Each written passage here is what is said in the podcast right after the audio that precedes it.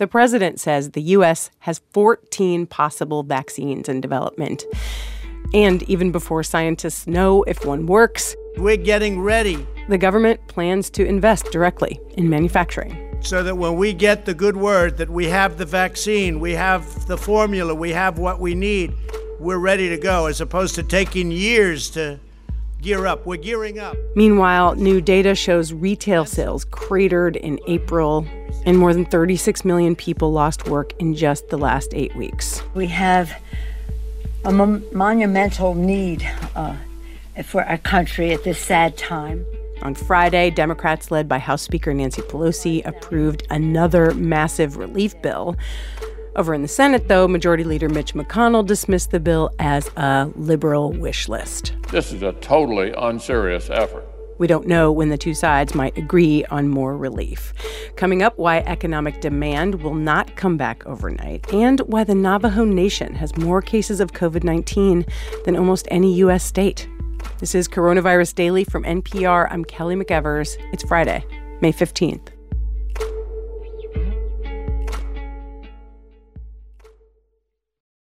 On Thursday, the Trump administration finally released long awaited guidance from the CDC designed to help businesses figure out how to reopen safely.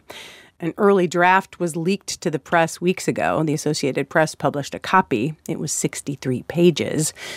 The new official guidance is six pages.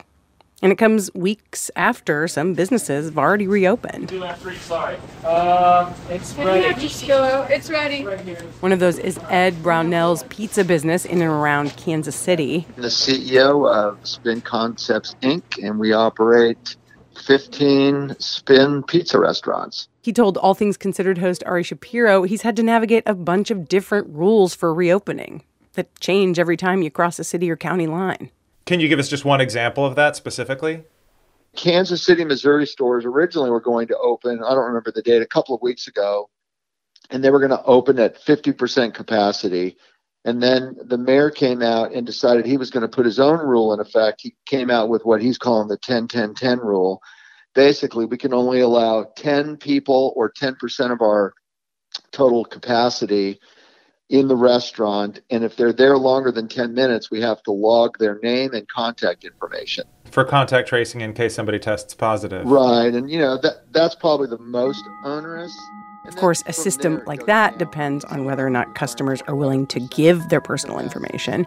And on top of all that, businesses also have to look out for their own employees. Absolutely. Getting supplies that are already on back order or are already being held for first responders or essential industries. In Indiana, salon owner Laura Moore decided to delay opening because she couldn't find enough protective equipment. I mean, it makes it it makes it really difficult to protect our team and that's just not something that we're willing to compromise. She's talked to other salon owners who've done the same thing. Was there any point when this community of barber and salon owners were talking about when as a group you want to reopen that you all said to yourselves, we're not epidemiologists. We're not public health experts. This is crazy that we're the ones trying to figure this out for ourselves. I mean, really, from the beginning, we were like, you know, someone give us some direction here, and it's it's been pretty cloudy, um, but we're doing our best to navigate that. Ari Shapiro and the team at All Things Considered have a full report on reopening and the challenges for businesses around the country.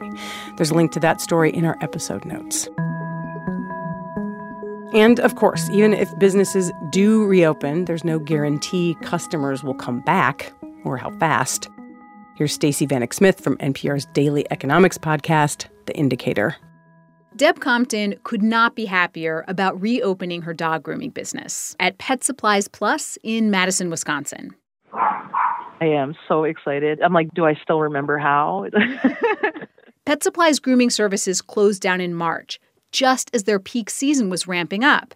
So, weeks later, when it was announced that dog groomers were one of the businesses that could reopen in Wisconsin, Deb says customers started calling immediately. We're slammed right now.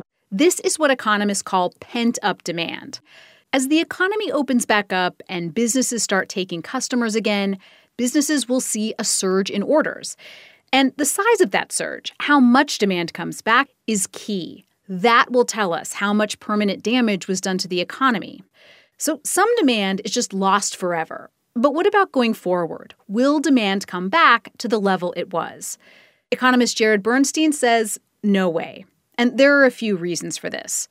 The big one unemployment. And most forecasts have the unemployment rate peaking out something between 15 and 20 percent. I'd probably be on the upper end of that range uh, sometime later this year. 20% unemployment. That is double what the unemployment rate was at the very worst moments of the Great Recession.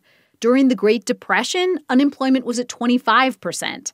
Deb Compton says she is really worried about this. So, Deb is cutting back on her own spending. I don't want to tap into my savings because you don't know where's your next check coming and when's this opening up. When people like Deb are worried about the future, it is the wise and rational move to save more money and spend less. It can create an economic situation known as the paradox of thrift. This idea comes from famous economist John Maynard Keynes. The paradox is what is good for one person is not good for the economy as a whole.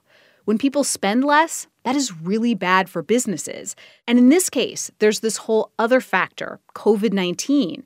Jared Bernstein says all of that combined could push many businesses and companies over the edge. I think demand on the other side of this is going to be a much heavier lift because we just won't have an economy in place that's capable of bouncing back. When it came to the paradox of thrift, economist John Maynard Keynes said the solution was for the government to step in and spend the money that consumers aren't spending, or get money to people so they will keep spending. And we have seen the government do both of those things in the last couple months. Economist Jared Bernstein says even with all of that, the damage from COVID 19 could be devastating. And we won't really know how devastating until much later this year. NPR's Stacey Vanek Smith. Looking at a map, you might think the Navajo Nation would not be affected by the pandemic. It spans across three states Arizona, New Mexico, and Utah, and only 170,000 people live there. But that distance between people has not kept them safe. Turns out the Navajo Nation has one of the highest infection rates in the country, and there are a lot of reasons why chronic unemployment, many people living without electricity or running water difficulty getting the right public health warnings to people, and money. NPR's Gene Demby and Karen Grigsby Bates from NPR's Code Switch podcast talked about that on a recent episode. I'm Gene Demby. I'm Karen Grigsby Bates, and this is Code Switch. So, okay, let's back up a little bit. The Indian Health Service was established by the federal government as part of some treaty agreements with hundreds of native tribes. The IHS is supposed to provide public health care to people who belong to an Indian nation who have membership. But like so many agreements with indigenous nations and the U.S. federal government, the U.S. federal government did not hold up its end of the deal. The federal government spends about $3,000 per person on health care in Indian country, while it spends closer to 9,000 on veteran health and $12,000 on Medicare. That's Laurel Morales. She's a reporter at the Fronteras Desk, a public radio collaborative project that covers the Southwest. Laurel is based in Flagstaff, Arizona, near the Navajo Nation, which is one of the largest native tribes in the country. When we talked to Laurel in early May, there were about 2,750 confirmed cases of COVID 19 and 88 deaths. Laurel said that's not counting some of the border towns near the reservation. So, Navajo Nation by itself accounts for more than half of all the COVID cases in Indian country per capita after New York and New Jersey, the Navajo Nation is third in terms of infection rate. Which would indicate to me that something is seriously wrong there. Yeah, I mean, for one, the size means that for a lot of people, staying at home is just not a feasible option. So here's one example there are only 13 grocery stores on this reservation. So day to day life means being out in the world for hours at a time to get the things you need to get by. I spoke to one woman, a Navajo woman who calls herself the runner in the family.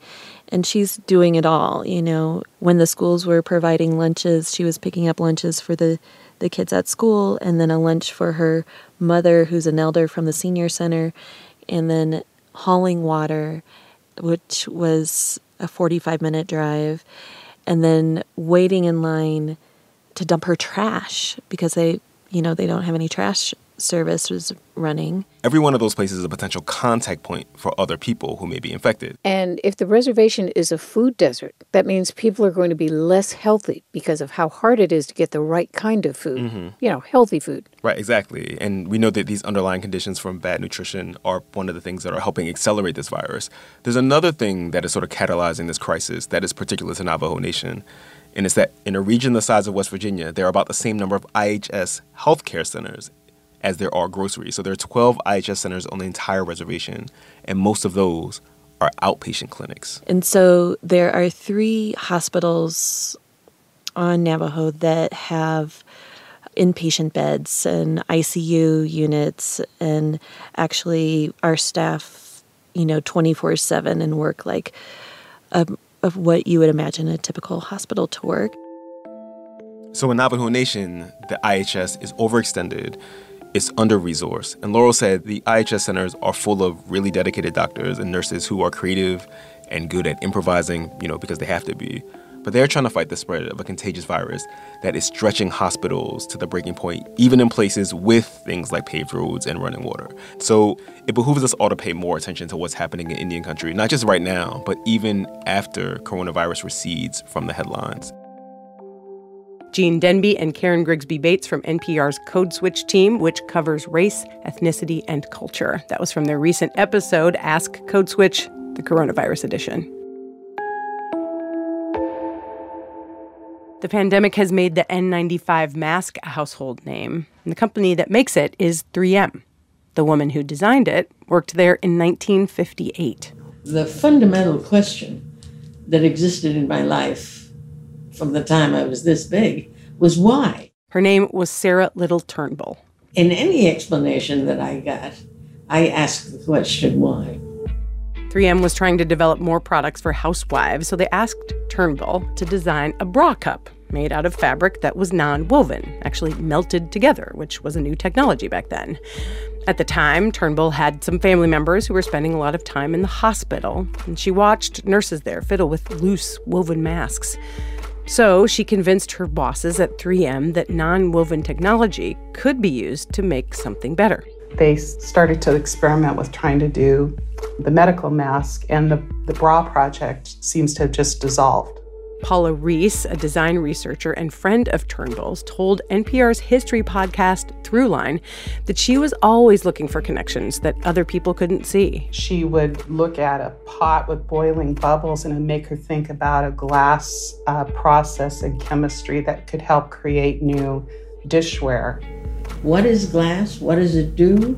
What are the good f- features of it? What are the dangerous features of it? What else do you have to know about it?